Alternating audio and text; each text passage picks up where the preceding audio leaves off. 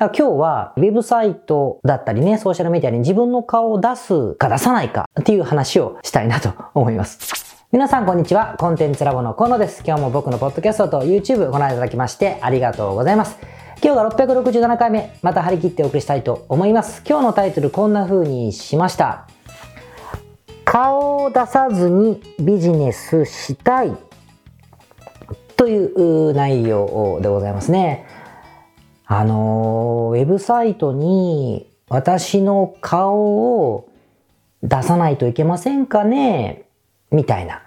こういう相談ですね。僕この15年間コンサルティングをしていて、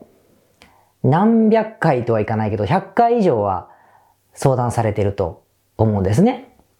まあそりゃそうですよね。あの自己顕示欲とか、自己承認欲求が異常に強いような人でない限り、インターネット上に自分の顔を晒すっていうのは、やっぱり嫌なものだと思うんですよ。だからまあ至って正常な相談かなっていうふうには思います。しかも、まあ時代が流れてですね、今は YouTube をやってる YouTuber とか TikToker とかですね、そういう方々でも顔を出さずにイラストを被せるとか、もうそれこそ VTuber みたいに、もうアニメーションで、えー、自分を表現して、しかもマネタイズまでうまくいってる方、大人気の方とかってたくさんいるじゃないですか。無理がないと思うんです。今更顔とか出す必要なくねって思うのは、まあ、しょうがないということなんですよね。でも一方で、ウェブサイトには自分の顔を出した方がいいよという意見も依然と存在するわけですよ。そうすると、うん、ってことでさっきの悩みになると思うんですよね。今日は、この話をします。つまり、ウェブサイトだったりね、ソーシャルメディアに自分の顔を出すか出さないかっていう話をしたいなと思います。結論から先に言います。えー、ウェブサイトだったりソーシャルメディアに顔を出すか出さないか。これはですね、好きにしてください。好きにすればいいです。あの、でもですね、自己責任でそうやってほしいんですよね。なんでかというと、やはりですね、やはり売り上げには影響をします。ちょっとあえて断言しましたが、売上に影響するので、そこは自己責任で決めてほしいなというふうに思うんですね。だけど、これから話しますが、売上がゼロになるから絶対出せみたいな話では全くありません。出したくなかったら出さ出さなかったらいいだけなんですけども、ただ、影響あることは理解した方がいいと思います。で、この影響を話すときに、まず、じゃあなんで顔を出さないといけないかみたいな話になってるかという話をしますね。何かを買ってもらったりとか、何かに申し込んでもらったりとか、登録してもらったりっていうふうに、お客さんには僕らはアクションをしてほしいじゃないですか。で、お客さんを行動してほしいために作る、まあ、ウェブページのことをランディングページって言ったりとか、まあ、そういうのを誘うための、こう、DM だったらチラシと言ったりすると思うんですけども、こういうウェブページに、まあ、書く、何か行動してほしいウェブページに書く内容のことをコピーと言ったりとか、クリエイティブと言ったりします。クリエイティブって実際画像のことを言ったりするんですけど、まあクリエイティブと言ったりします。で、そのコピーをより効果的に、つまりアクションをしてもらいやすくする。同じ数の方が見たんだったらより高い確率で申し込んでもったりとか、購入してもらったりするためのこう技術とかノウハウとか、セオリーのことを、まあ、コピーライティングと言ったり、えー、しますね。コピーライティングと言ったりします。で、このコピーライティングって、やっぱ長い間研究されていたりとか、テストを繰り返されているので、やっぱセオリーがあるんですよ。一定のルールみたいなのがあって、ルールじゃないな。セオリーか。こうすると申し込み率が上がるよというルールがあるわけですね。そのルールの一つに、信頼性を上げる要素を含めろというのがあるんです。お客さんっていうのは、そのウェブページ見たときに申し込まないハードルって3つあると言われてて、まず読まない。で、信用しない。そして行動しないという、この3つのハードルを超えるためにいろいろやるんですけども、その2つ目、信用しないというハードルを超えるために、信用してもらうための要素を入れましょうという、う提言があるわけですよ。で、じゃあその信用してもらう要素っていうのはこう何かというと、一番有名なのが、テスティモニアルって英語圏で言われてますけども、えいわゆるえお客様とか利用者の声利用者の声ですね。まあ、写真付きとか動画付きで、利用者の声と呼ばれるもの。で、さらに、えー、推薦ですね、推薦。権威ある人、もしくは権威があるように見える人からの推薦の声みたいなものを入れていきましょうというふうに言われています。まあ、またまた誰か権威がある人の監修ですね。なんとかの医師が監修したとか、オリンピック銅メダリストのなんとかさん推薦かもしれない。まあそういったものがひっくるめてテステモニアルというんですが、こういうことを入れてくださいという、まあ、セオリーがあるんですよ。で、それ以外にさらに信用を得るための要素として、提供者、つまり、えー、あなたですね、あなたも会社とか提供者そのものの、えー、自己開示というか、自己紹介みたいなものが必要だと言われています。もちろん自分提供者が権威がある人、要はあなた自身がオリンピックのメダリストでサプリメントを売るとかいうのだとイコールになりますけども、でもそうじゃない場合は、提供者そのもの私が売っていますというものを表現してくださいというふうに言う、言われているわけですよ。で、じゃあ私はこういう人ですっていう時に、一番楽なのが自分の顔を出すことなんです。私が、私が売ってますっていうふうにしろということになり、だからこそ提供者の顔写真を出すと、えー、コンバージョン、つまり、えー、購入の率が上げることができる助けになるよという話につながってるんですね。しかもですね、まあ、顔を出す、自己開示をすることで信頼が上がるっていうことはもちろんあるし、この自己開示をすることによって、名前と顔、まあ、特定商取引法とかで名前は当然晒す必要があるんですけども、名前と顔を出すということは、それだけ悪いことができないというか、ちゃんとやるという覚悟の裏返しじゃないですか。こういうことが、あの、暗示できるので、余計信頼を獲得しやすいというふうに言われています。まこれが顔を出した方がいいということの、ま理由なんですよね。まあ、コンバージョンが上がるんですよ。とにかくコンバージョン率が上がるわけです。まあ、もちろんとは言っても、顔写真を自分が出したからと言って、さっきの信頼する要素のテスティモニアル、お客様の声とか推薦の声とか、こういったものが全然ないとかですね、いう場合は、それはもちろん、あの、最大の効果は得られません。あ全部がある必要が、まあ、あるわけですよ。でもね、テスティモニアル、さっきのお客様の声とか、推薦の声とか監修っていうのは、もちろん今お金払えば監修者なんていうのは買えるんですよ。買えるんだけれども、でもやっぱり初めてビジネスをする方とか、始めたばっかりの方だと、お客様の声ってなかなかないじゃないですか。まあ、いろいろやり方ありますよ。あるけれども、そんなにたくさん、本当のですね、いわゆる本当のお客様の声がたくさん集まっていないから、用意しきれない。多少はね、友達とかいろんな方に頼んで用意することはできるし、した方がいいんだけど、たくさんは用意できないし、じゃあ監修にお金をな、まあ10万払うのかって言ったら、そこのお金はなかなかケチりたいと言ったりね、するじゃないですか。そうちょっと弱いんですよ、パンチが弱いし、難しいんですよ、難易度がある。けれども、一方で自分の顔っていうのは、もう出せばいいだけ。まあもちろんどっかのスタジオ行って撮影するかどうかは別として、自分の顔はもう自分が出そうと思ったら出せるので、準備するのが一番楽で早いんですよね。だから、何にもない。客の声も弱い。推薦の声もない。時に自分の顔がプラスされてると、コンバージョン率ある一定の率までこう担保できる部分があるんですよ。なかったらすごくコンバージョン率が下がっちゃうので、下がっちゃうことが多い。多いですね。で、さらにコピーライティング。あの本文ですよ。ボディコピーって言って、お客さんにこれを買うメリットとか、えー、ね、理由とか、いうことを書くんですけども、このコピーライティングがめちゃくちゃ秀逸で、お客さんのハードにズドーンってくればもちろんコンバージョン率上がる。自分の顔なんかなくてもいいんですけども、これもなかなかね、商品によってはそんな風に書けないものもあるじゃないですか。だからこれもなかなか用意できないから、やっぱ顔写真があるということで、そこを平均点までこう持っていくというか、合格点まで持っていくっていうか、まあなんとなく納得感あるところまで持っていくことができる意味で言うと、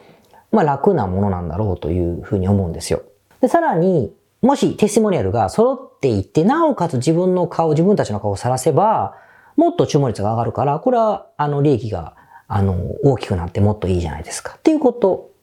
なんです。ちょっと具体的に言わないとわからないと思うので、コンバージョン率がどう影響するかなんですけども、例えばあなたが、うん、1万円ぐらいの原価のものを売ってる。1万円の原価のものを5万円で売ってるとします。1万の原価を5万円で売ってる。広告費ゼロだったら4万儲かりますね、イコールために。だけど、これを売るために、えー、広告費を3万円使ったとします。3万使ったとします。そうすると、利益は1万円ですよね。3万使って原価が1万円で5万円で売ってるんだから、えっと、1万円だけ利益が出るじゃないですか。だけど、さっきのテステモニアルだったり自分の顔写真を晒すことによって、コンバージョン率が上がることによってですね、確率が上がったから広告費がかからなくなるので、一つ売るのに、あのー、2万円で済むとしましょうか。半分になるって言ったら大げさだから、3分の2ぐらいに、えー、コンバージョン率が上がったとすると、広告費2万しかかからないですね。そうすると2万円プラス原価1万円で3万円。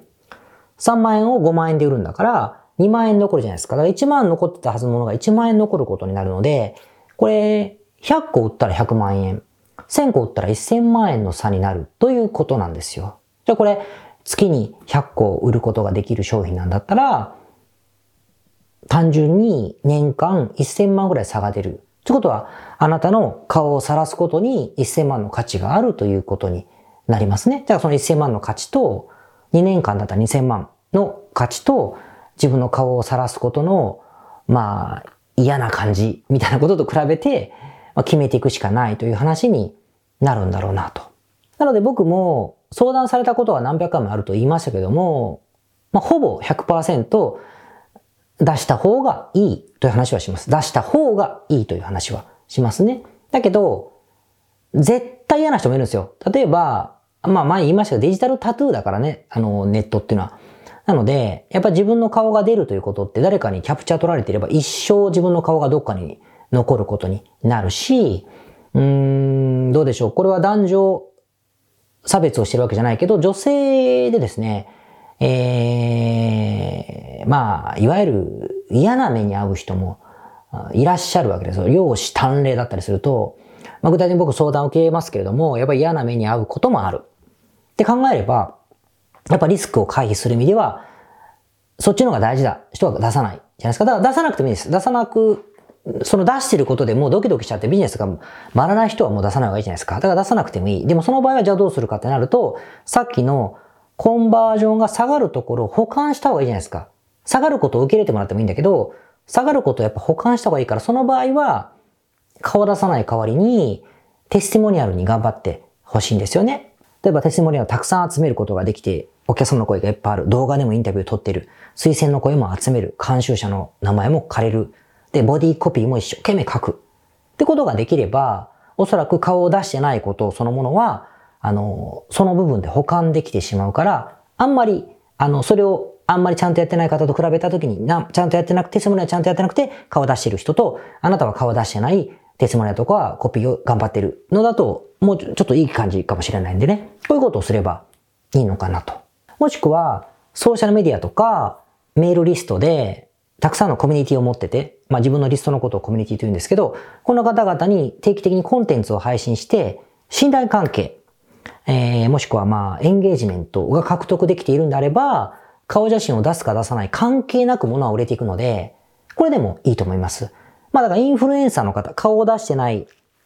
仮面被ったり、あの、アニメ被せたりするインフルエンサーの方は、ほとんどこのパターンだと思います。これでも構わないと思います。または、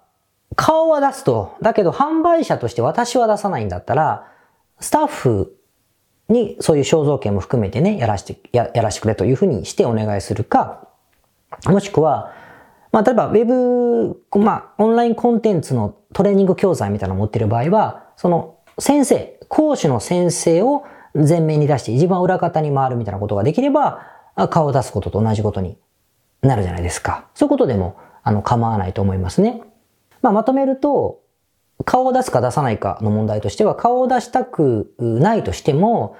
楽にコンバージョンが上がるんだったらってことでも割り切って顔を出す。もしくは顔を出したくないから、その代わりコンバージョン率が下がっちゃ嫌なので、テスティモニアルの方を頑張る。お客様の声とか、ボディコピーとか、推薦の声とか監修とかをしっかり用意していって保管する。で、三つ目が他の人を立てる。その人の顔を出す。で、えー、四つ目が、まあ顔を出さなかったらコンバージョンが下がるけど、それを受け入れるぐらい私は嫌よというふうに割り切る。みたいな選択肢。この四つを自己責任で選んでもらえればなというのが、まあおそらく正しいかろうアドバイスになると思いますね。ただね、ちょっと全然補足があって、今日2023年の3月なので言っとくと、チャット GPT とかね、えー、生成系の AI がこれから1年間でうわーって進化すると思うんですけれども、これからはね、ほとんどのことが AI が、まあ、提供するようになると思うんですよ。そうすると、価値があるのって生身の人間、フィジカルな部分だと思うので、AI にはそれ無理でしょ？ロボットができたらまた違うけど、それはまたちょっと先なんで。そうするとね、人間います人がやってますっていう方が、なんか、価値がある場合もあると思うんですよね。カスタマーサポートも全部 AI。コピー書いてる言葉も全部 AI。使ってる画像もイラストも全部 AI だったら、実在証明が難しくないですか？まあ、法人登記っていう方法はあるけど。で、人にがいるってことの手触りをユーザー側が感じにくくなると思うんですよね。なってくると、俺、いるよ？みたいな風が価値を持つという逆転パターンもあるのかなと思うので、まあなんか考えのめんどくさい人は顔を出した方がいいかなと思います。あの、あれですよ、インフルエンサーとかね、YouTuber がしたくて家族全員子供、意思がない子供の顔を晒しとくとかさ、そういうのはまあちょっと、ちょっと違うかなって僕は思うんですけども、あの、それはその気軽にあなたの自己責任で判断できないじゃないですか。その、他人ですからね。他人じゃないけど、違う人間の顔を勝手に晒しいかって、またそれ違いますからね。それは準備じゃないんで、あなた、私、みたいなことであれば、うん、別にいいや、みたいなふうに思っても、まあいいのかなというふうに、えー、思います。ということで、えー、顔を出すか出さない議論のアドバイスでございました。それでは。はい。それでは667回目の雑談でございます。今日はですね、ずっと泣いてましたっていう話をしたいと思っていて、何があったかというと、まあ、学生時代からの、まあ、仲のいい友達がいましてですね。で、一緒に東京に出てきているので、東京出てきてるってこの年言うことじゃないけど、東京に来ている。僕大阪出身なんですが、大阪出身の学生時代の友達が、まあ彼も東京にいてですね、まあしょっちゅう会うわけじゃないですけど、たまに会ったり連絡取り合ったりする仲なんですよ。だから別に若い子たちみたいに日々 LINE のやり取りするわけじゃない、ないですね。なんだけど、そのたまにしか連絡来ない彼から、ある日ですね、LINE が来たんですよ。その LINE を見るとめちゃくちゃ興奮していて、ある映画を見たと。すごい映画を見たと。なので、お前も見ろっていう LINE だったんですよ。すごくないですか？その多分、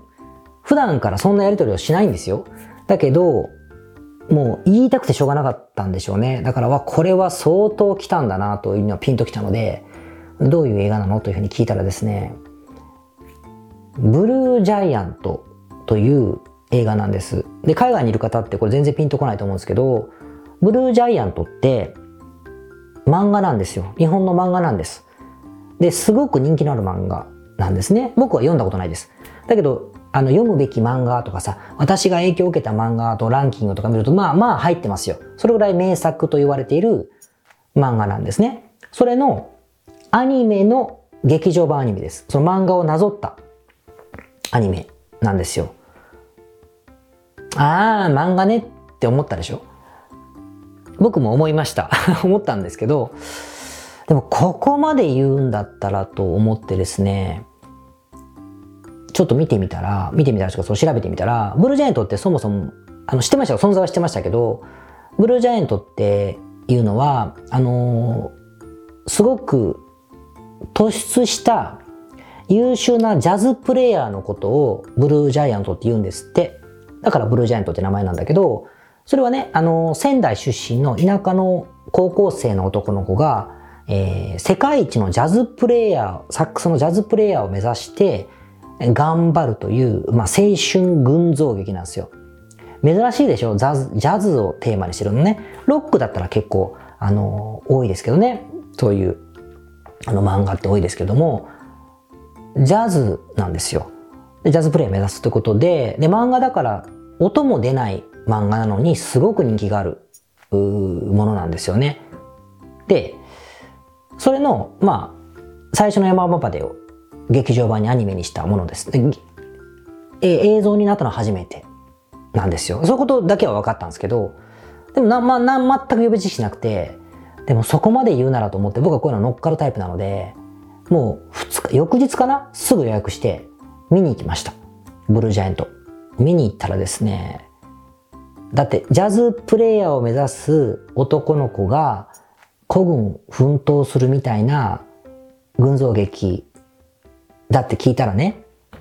もちろん仲間ができたりするんですけど、なんか別にそんな面白くなそうじゃないですか。なんですけど、行ったらね、めちゃくちゃ良かったです。で、僕は何をしたかというと、映画館出てすぐに、すぐにですよ、友達に2人ぐらいチャットしましたからね。LINE で。見た方がいいよ、つって そいつの気持ちが分かったっていうぐらい、まあ興奮してましたね。で、しかも、2時間ぐらいの映画なんですけど、僕15分ぐらい、開始15分ぐらいから最後まで、まあまあ泣いてました。もうこう濡れるぐらい。ティッシュがない、ハンカチでこうずっとこう拭くぐらい。こう、こうなるぐらいはありますよ。こうなるぐらいあるけど、ってなるのって結構なくて最近は。すごい感動しましたね。泣かせる映画というか。でもこれあんま言うと、見た方に申し訳ないので、とにかくね、いい映画でした。この10年ぐらいで僕結構いい映画に入る気がしますよ。で、今言われたら、中身だけこうやって説明することはできるんですけど、中身だけ言ったらそんなことないんですけど、見たらわかるとしか言えなくてですね、ちょっとね、海外の方はあれだな今の日本の映画館とかって音がすごくいいので、もちろんジャズは流れますよ。だけど、あのー、すごくいい映画なので、音楽って意味じゃないです。僕は音楽、あの、興味ないですからね。音楽そのものに興味ないですよ。Spotify の有料プランとかも入らないようなタイプですから、全然興味ないのに、とにかく面白かったです。なんでぜひですね、日本の方はもう明日見に行っていただきたいし、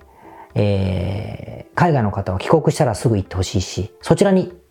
輸入されたらぜひ、英語版なのかな知らないけど見ていただきたいなと。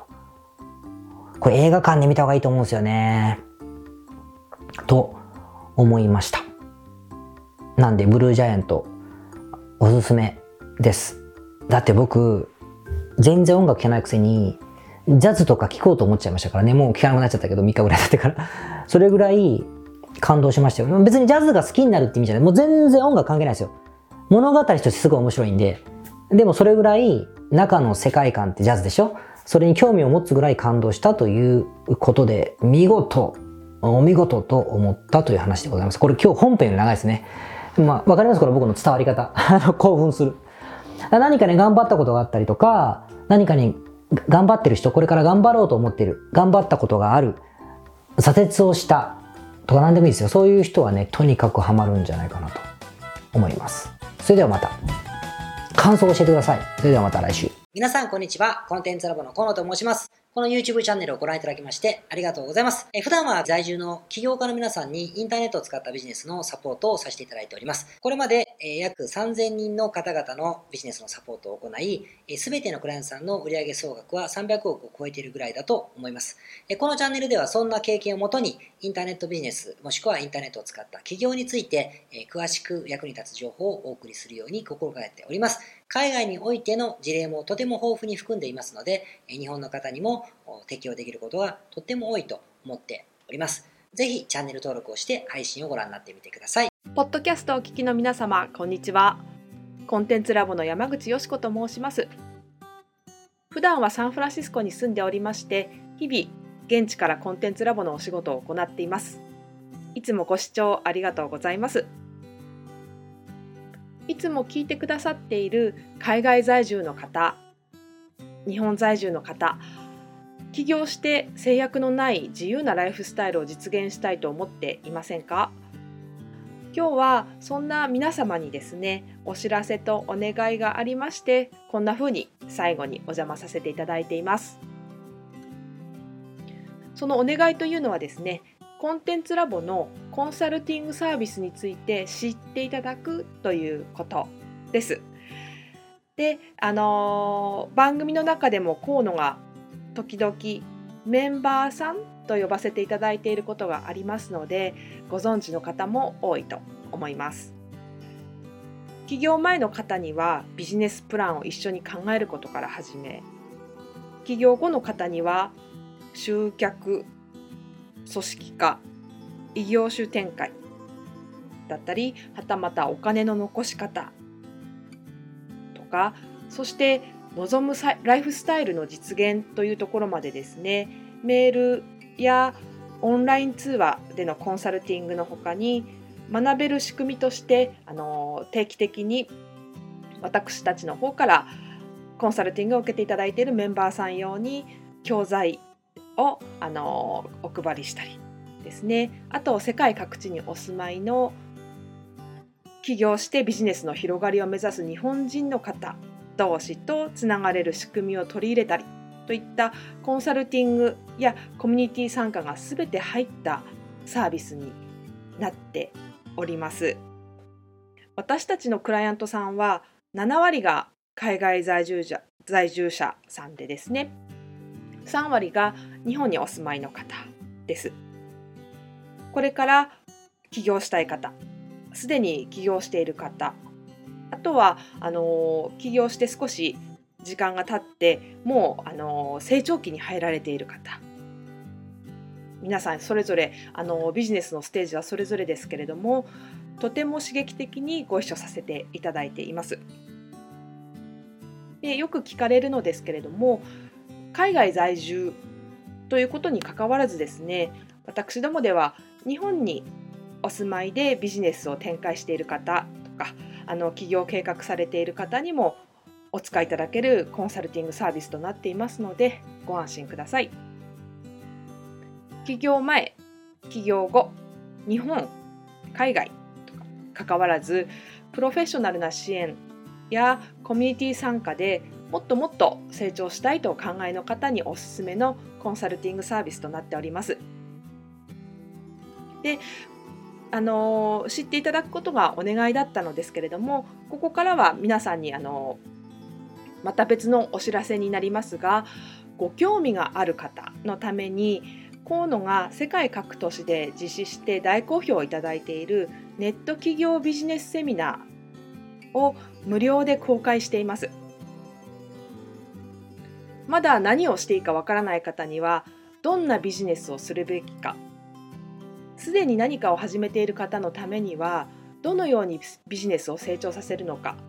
といったような濃い内容をですね4時間以上でとても詳しくお話ししています。もちろんあのコンテンツラボの強みとして今まであの一緒にサポートして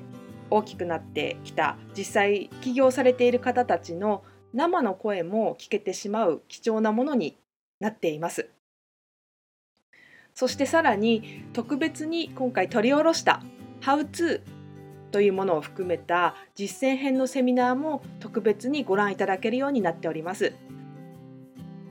ネットショップを始めてみたいとかサービス業をしてみたいコンサルティングやコーチング業をやってみたい